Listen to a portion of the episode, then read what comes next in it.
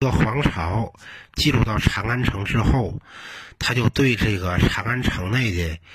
的这些唐朝的皇亲国戚、达官贵人进行了这个大清洗。不仅是说这活人他不放过，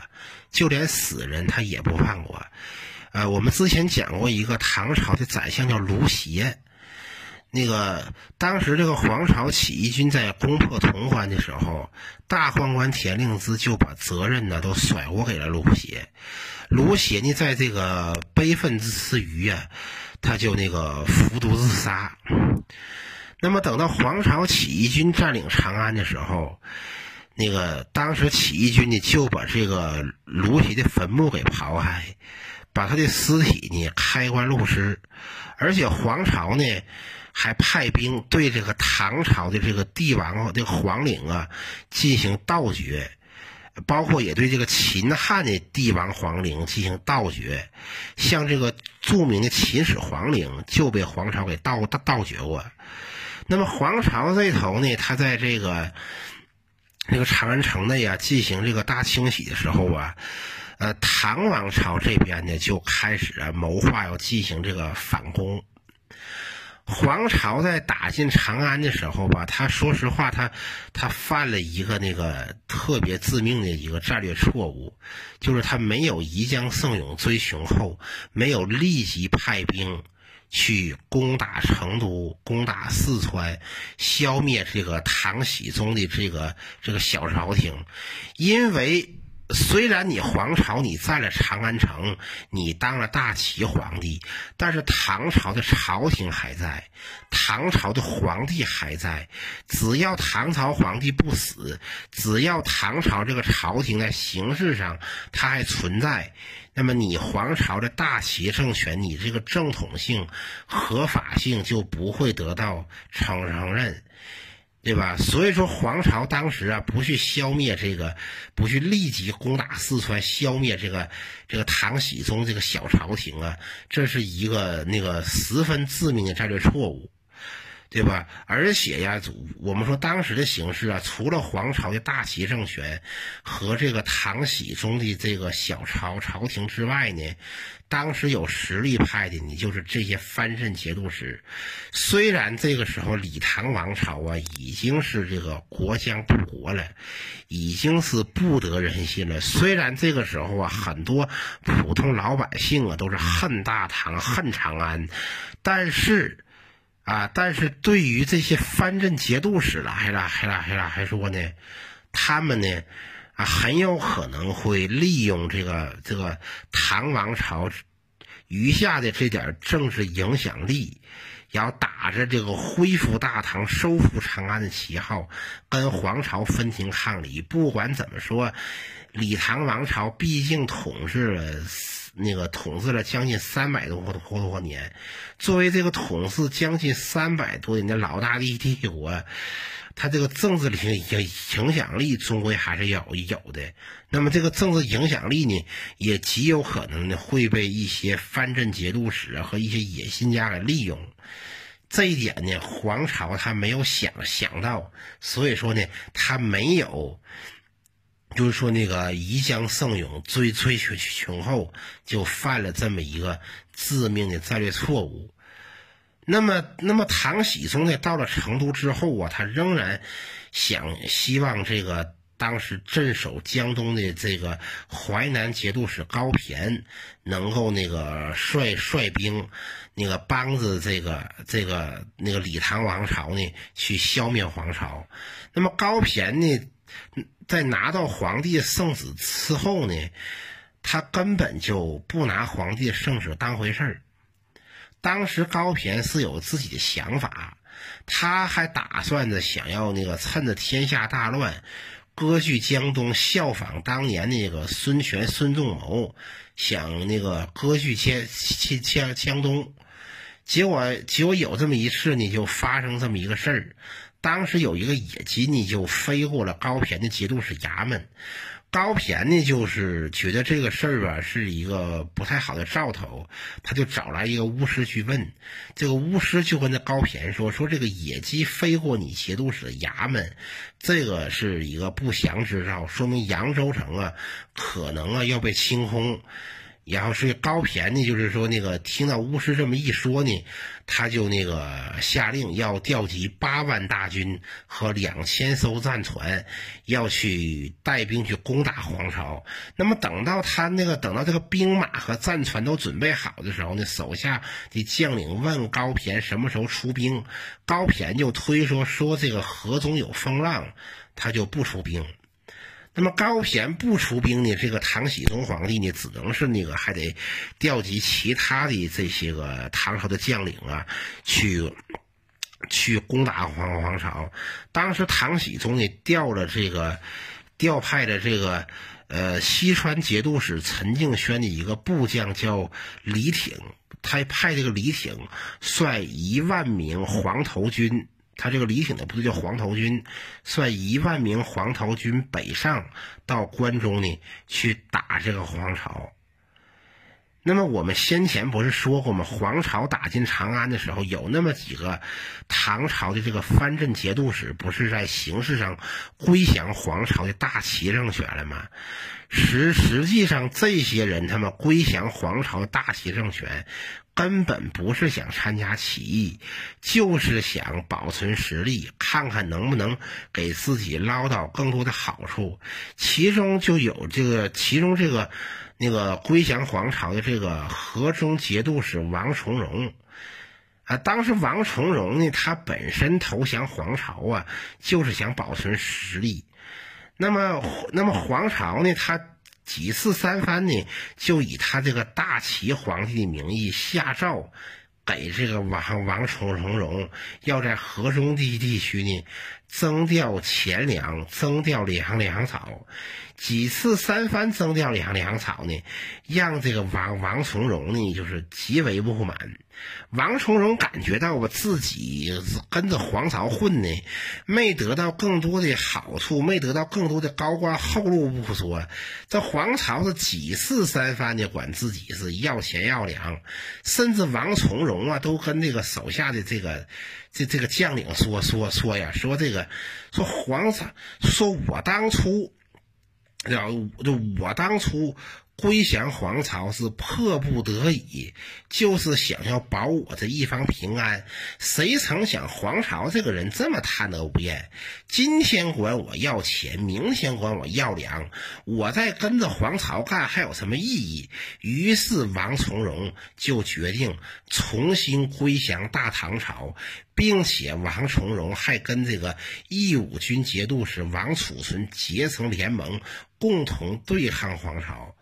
黄巢一看这王重荣居然跟他分庭抗礼，他就派这个朱温从同州出兵，派这个黄业从这个华州出兵，兵分两路去攻打这个王重荣。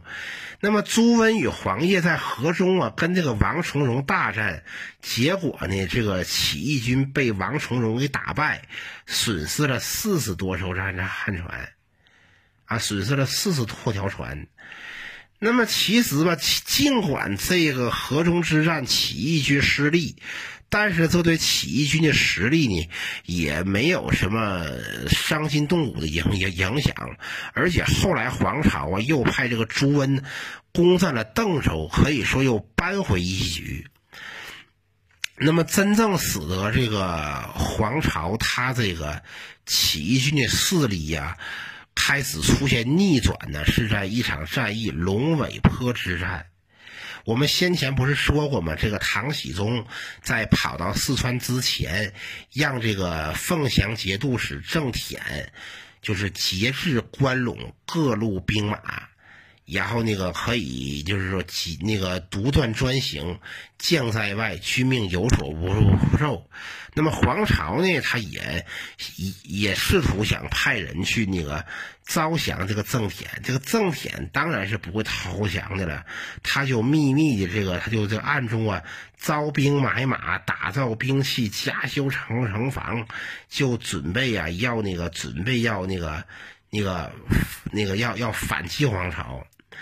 那么郑显呢，他呢就杀了这个黄巢的使者，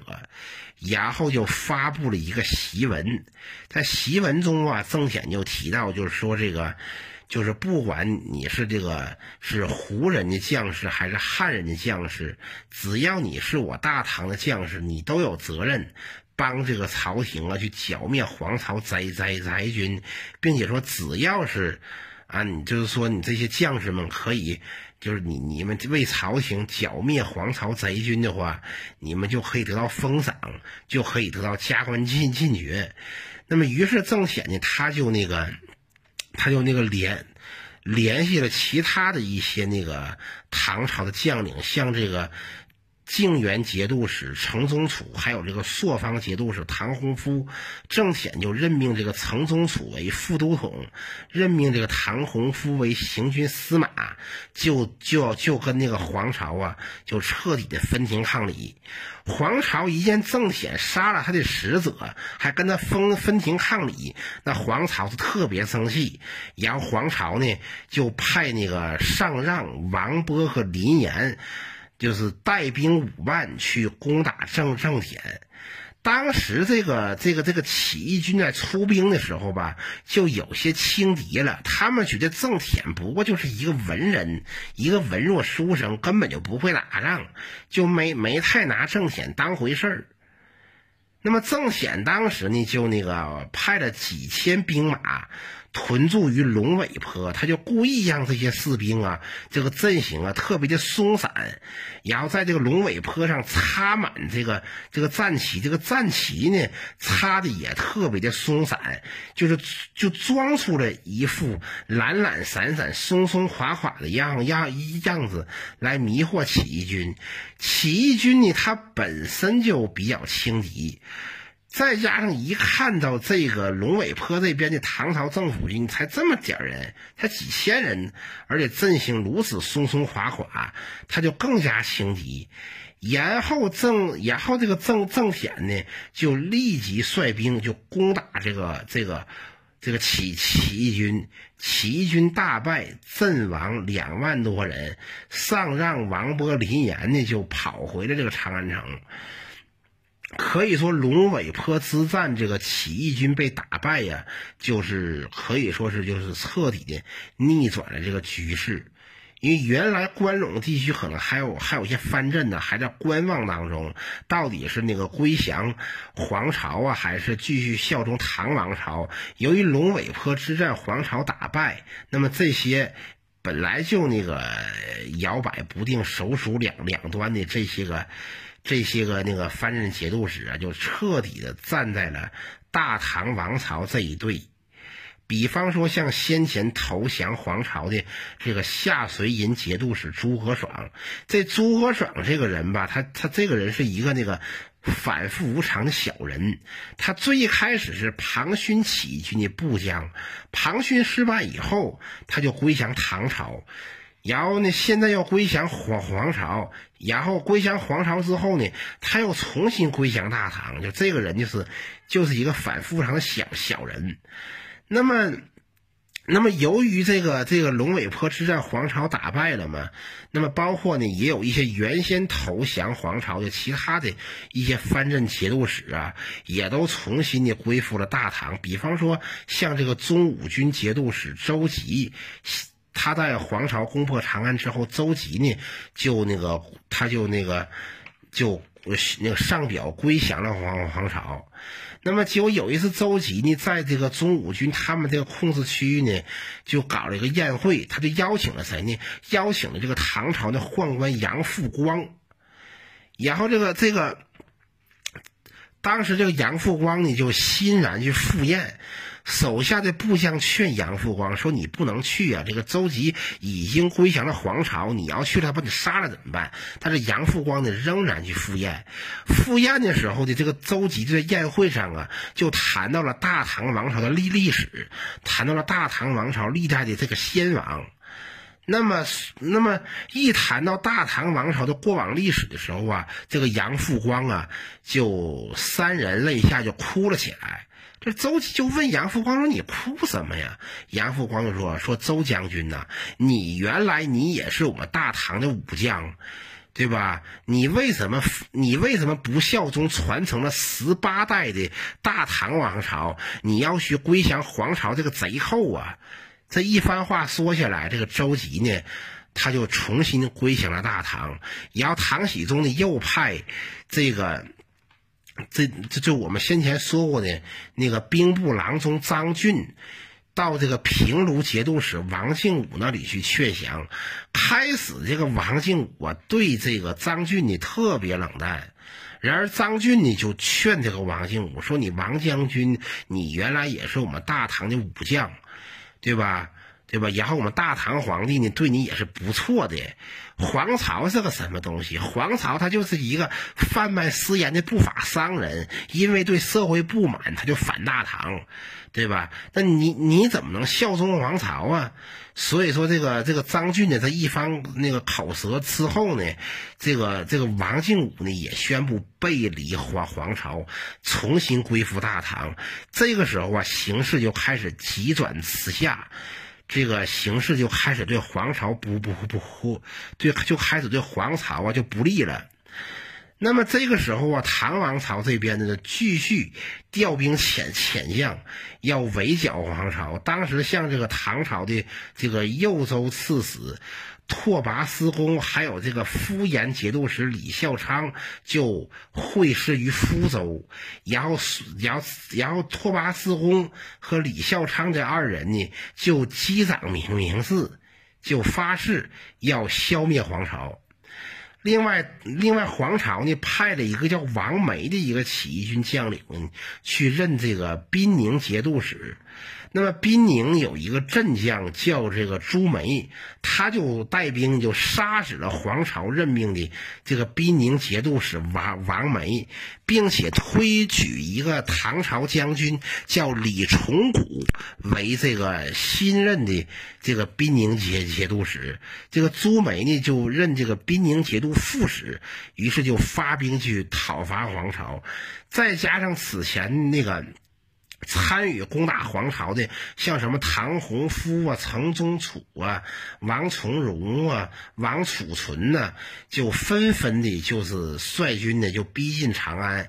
攻打皇朝。当时呢，像这个唐弘夫率军屯驻于渭北，王从容率军屯驻于沙苑，王处存率兵屯驻于渭桥，拓跋思恭率军屯驻于武功，郑腆率军屯驻于周至，然后就基本上形成了一个对那个皇朝起义军以及皇朝占据长安城的这么一个包围圈。然后唐弘夫就率军就进攻长安。那么由于这个时候形势已经对皇朝不利了，当时皇朝呢就是说那个就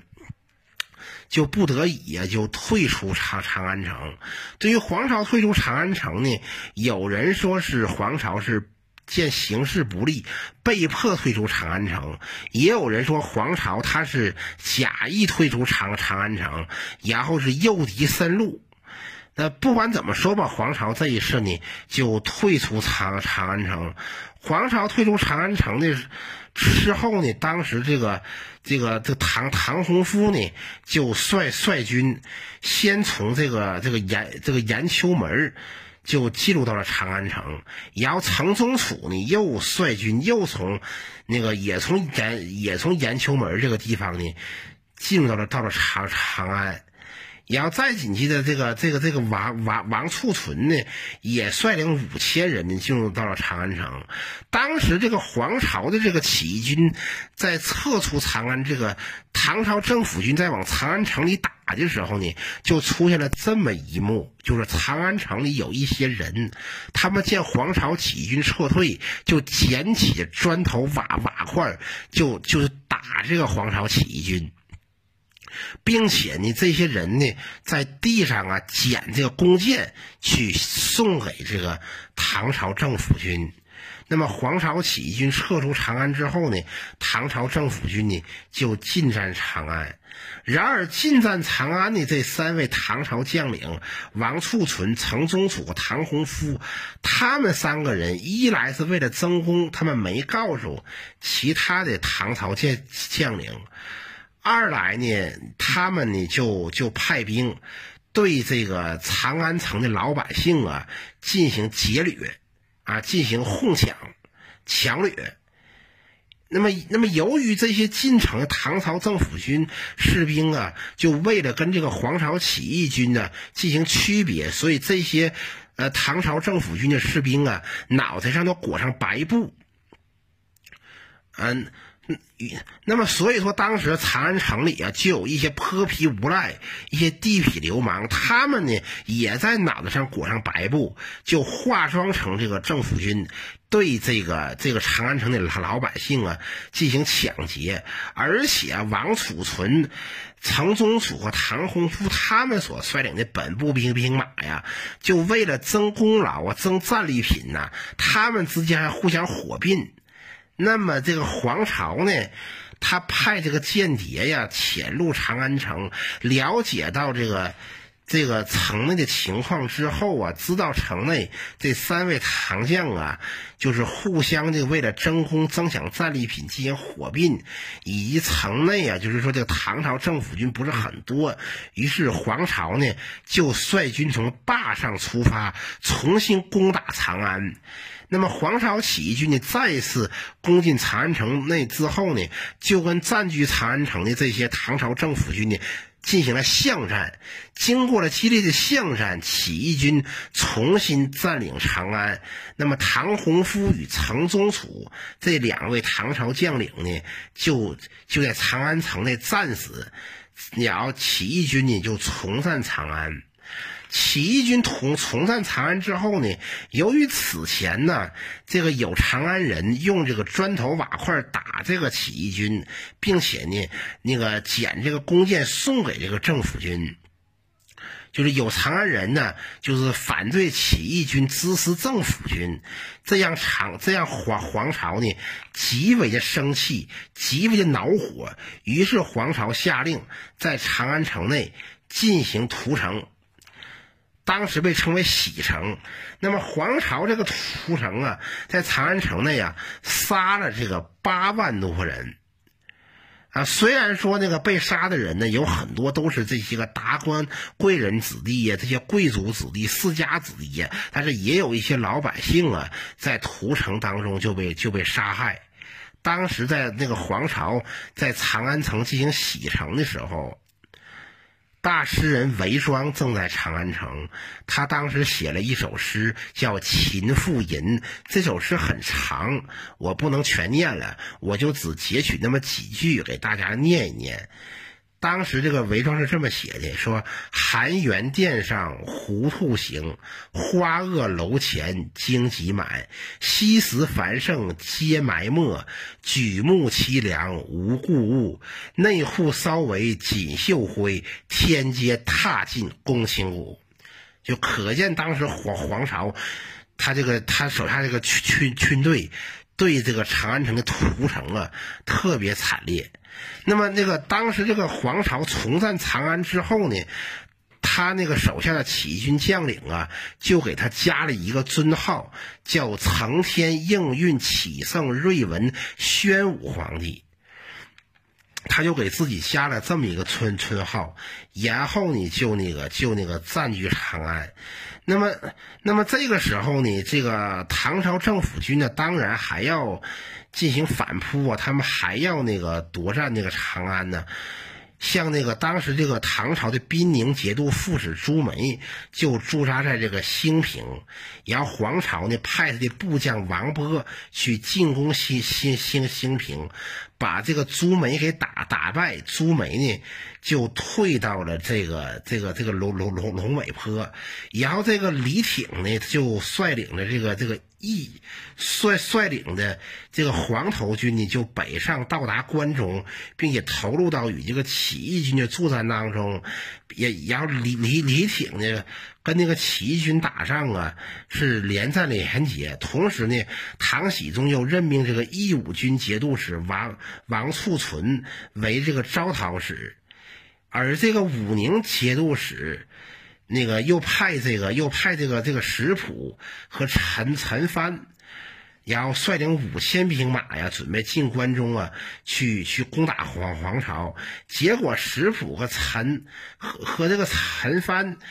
就在洛阳和郑州一带啊，大肆劫掠以后呢，就回去了。那么这个时候呢，然后这个唐僖宗呢，又任命这个右州刺史拓跋思恭为这个下绥银节度使，并且又将这个拓跋思恭的部队呢改为叫定南军。当时这个拓跋思恭又与这个福州节度使李孝昌又率军呢就进攻这个长安，然后黄巢呢就派这个朱温，在这个东魏桥，将这个拓跋思恭和李孝昌给打败，然后这个唐朝将军高询又率军呢，在这个石桥与起义军打了一仗，结果高询战败，然后黄巢呢又派军去攻打兴平，将兴平的唐军给打败，然后兴平唐军呢被迫退到这个奉先县。那么后来呢，这个拓跋思恭和李孝昌呢，又率军去攻打这个长安城。那么黄巢又让上让和朱温率兵去阻击拓跋思恭和李孝昌。那么上让和朱温呢，又将这个拓跋思恭和李孝昌给打败。那么这个时候呢，这个同州呢，又被又被唐军给占领，然后这个黄巢呢又派这个朱温去攻打同州。那么朱温打下同州之后呢，就赶走了唐朝派去的这个同州刺史。那么黄巢呢就任命这个朱温为这个同州防御使。这个时候可以说呀，这个起义军呢与这个唐朝政府军之间呢，就在这个关中地区，就在这个长安城附近呢进行拉锯战。这个时候还看不出来谁能打赢谁。我们都知道啊，这个决定这个事情胜负啊，往往有一些砝码是可以决定这个事情的胜负。就像这个天平啊，它虽然它是匹，这个天平，它的这个重量啊是由这个砝码来决定的。砝码似乎你看它不是特别重，但它一旦这个砝码加到哪一方，可能哪一方啊就有获胜的可能性。就在这个唐朝政府军与黄巢起义军的双方进行这个拉锯战的时候啊，就有2个砝码就跑到了这个唐朝政府军这边。一个砝码呢，就是我们刚才说过到的那个朱温呢被这个朱温呢他就叛变了。这个朱温他被这个黄巢啊不是任命为这个同州防御使，然后唐朝的这个河中节度使王重荣就率兵啊就攻打这个同州。当时这个朱温呢抵抗这个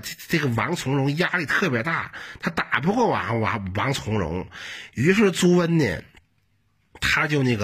派人呢向这个这个皇向另外一位起义军的将领孟海希望求救，他希望孟海来救援这个同州，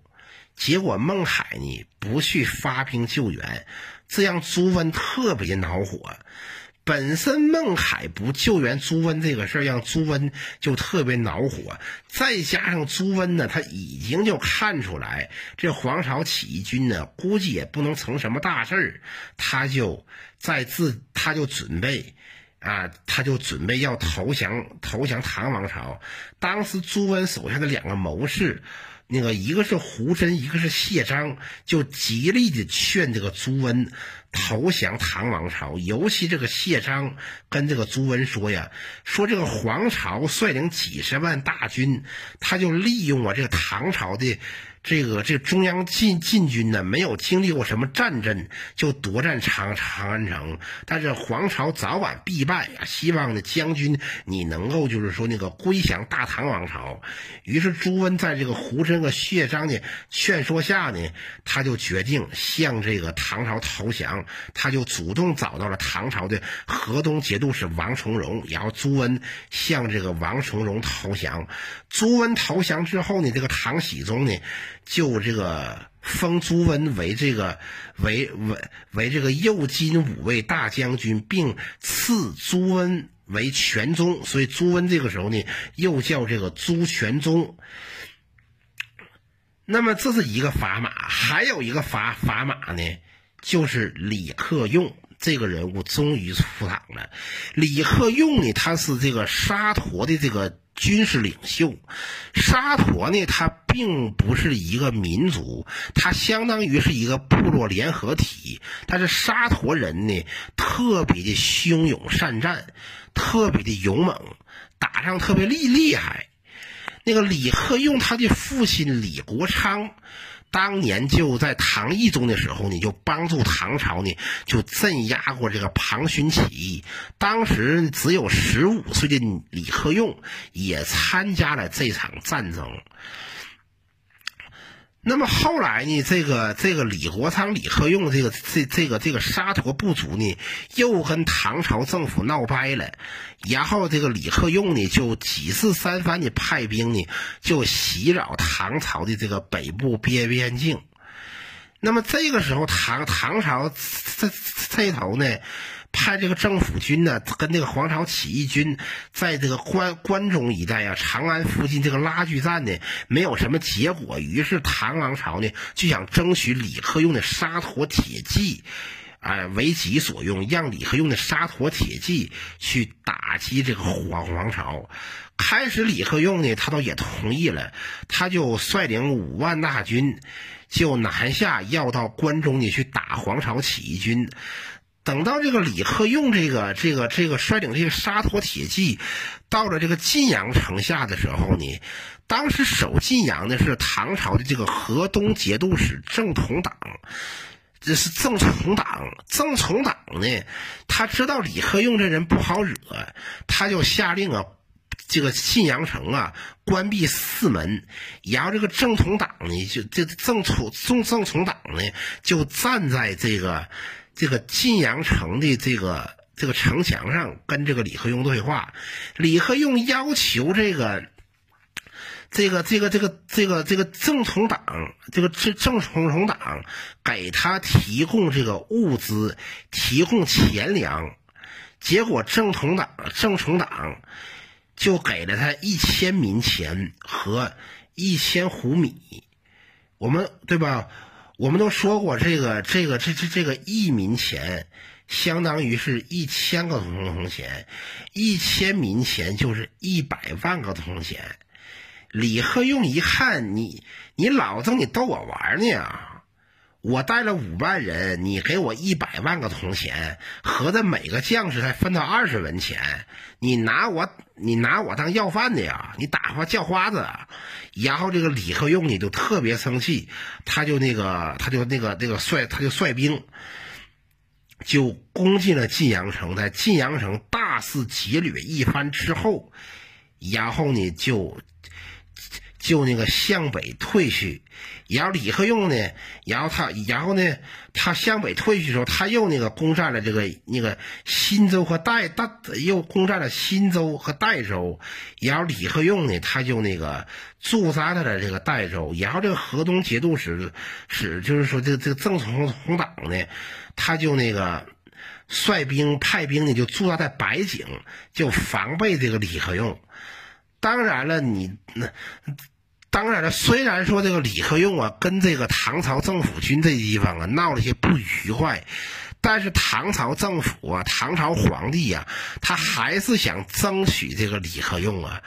毕竟啊，这个唐朝的政府军在这个长安附近呢，跟这个皇朝的拉锯战呢，也没拉锯出个什么结果来。而李克用的沙陀起义、鲁子骁勇善战，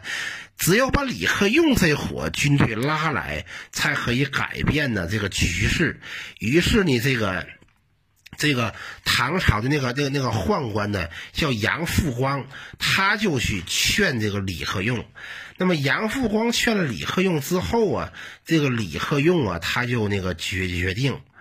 就是效忠大唐，替大唐去镇压这个黄巢起义军。然后李克用就率领了17000名沙陀铁骑，就正式加入到了镇压黄巢起义的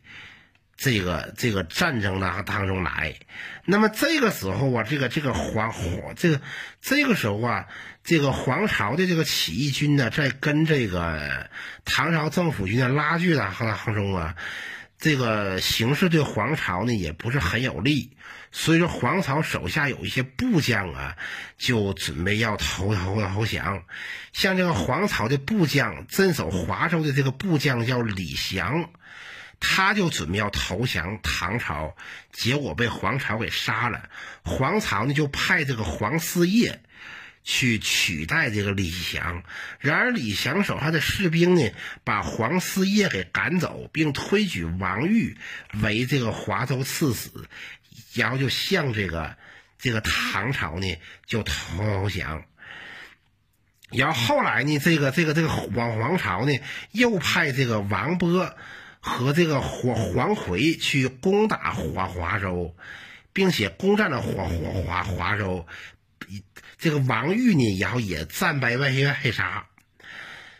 那么这个时候，李克用呢就率领这个大军呢，就从这个山西呢来到了这个关中。那么李克用进军到了这个前坑，就与这个唐朝的这个河中节度使、义定节度使和中武节度使的军队会合，然后李克用就率军呢，就在这个梁田坡这个地方与黄巢手下大将上让大战。那么这场战役啊，从这个中午一直打到晚上，起义军大败，死亡了好几万人，伏尸30多里。然后这个李克用在这个梁田坡打败黄巢起义军之后呢，他又率军呢去攻打这个华州，然后这个起义军呢就死守华州，上让呢又率兵呢去救援这个华州，然后双方呢就在这个华州这个地方啊展开这个争夺战。最后这个上让呢就被这个唐朝政府军给打败。然后李克用呢又派他的部将啊薛去勤和这个康君立就秘密潜入长安，并在长安呢就放了一把火，并且杀伤这个起义军，然后起义军呢特别的惊恐。然后李克用呢又攻占了华州，然后镇守华州的这个起义军将领黄回呢就逃走了。再然后李克用就与这个他就率领沙陀铁骑与这个唐朝的这个中武军将领庞崇还有河中军将领白志谦会合，并且与这个起义军呢在渭南打了一场大战。那么李克用呢与这个唐朝政府军呢在渭南呢，一天就跟起义军打了3场大战，起义军呢接连失败。再然后呢，就是这个唐朝的这个义成军、义武军纷纷赶来打击这个黄巢起义军，黄巢起义军呢是一路战败。那么对于黄巢来说呢，这个部将的背叛，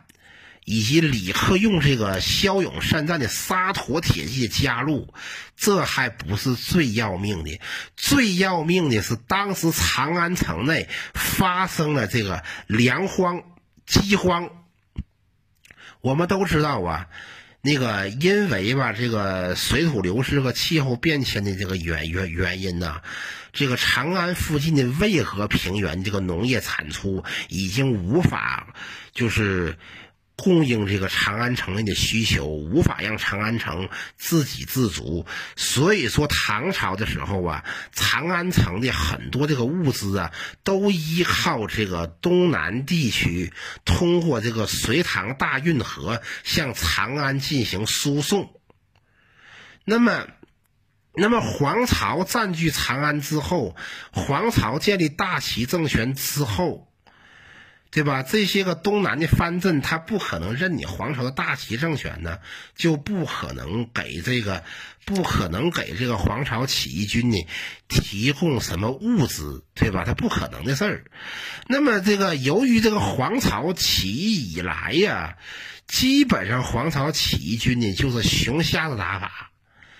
就是他们打仗就跟熊瞎子劈苞米一样，熊瞎子劈苞米，劈完一穗丢一穗。黄巢是打下一座城，招募壮丁，劫掠了地主老财和贪官污吏这些钱粮，这些粮草之后呢，就放弃这个城市，继续打下一个城市。所以说黄巢他并没有控制当时唐王朝的这个财税重镇东南地区，也没有控制运河沿线的重镇。那么这样的话，他仅仅是控制一个长安，而长安的这个物资供应又依赖于东南地区通过大运河进行输送。那么所以说黄巢啊遭遇这个粮荒，它是不可避免的。黄巢起义军刚进入长安的时候呢，他通过打击这些个唐朝的这达官显贵，去掠夺唐朝达官显贵的这些钱粮啊，在短时间之内啊解决了这个粮草问题。但是这地主家他都没有余粮了，对吧？所以说呢，等到把这些达官贵人的福财都打完以后，可以说呀，这个余粮就越来越少，粮荒你就不可避免。当时长安城内的粮荒到了什么程度啊？一斗米要30冥钱，30冥钱就是3万个铜钱，3万个铜钱买一斗米呀。当时啊，这个起义军呢，守在这个长安城啊，面对这个孤城困城啊，城内缺粮啊，这个处境啊极为的艰难。那么在这种外有这个唐朝政府军与李克用沙陀铁骑的咄咄逼人这种形势下，内有这个长安城内缺乏粮草的这种饥荒，黄巢啊实在是坚持不住了，他实在是在长安城坚持不下去了。所以说黄巢呢，他就被迫就放弃长安，他就撤出长安了。那么黄巢呢，他就率军呢就撤出长安。撤出长安之前，黄巢派兵啊一把火烧掉了大明宫啊，就是一把火烧掉了这个当时雄伟壮观的这个大明宫，然后黄巢起义军呢就逐步的撤出了长安城。大明宫的这个熊大火呀，那可以说是最后的大明宫词。那么这个黄巢起义军呢，就是说撤出了长安城之后啊，这个唐朝政府军与这个李克用的沙陀铁骑啊，就夺占了这个长安城。当时李克用率兵从光泰门进入到了这个长安城。那么当时这个然后其余唐朝政府军呢，又陆续的就进入到了长安城。那么这个唐朝政府军进入到了长安城内之后，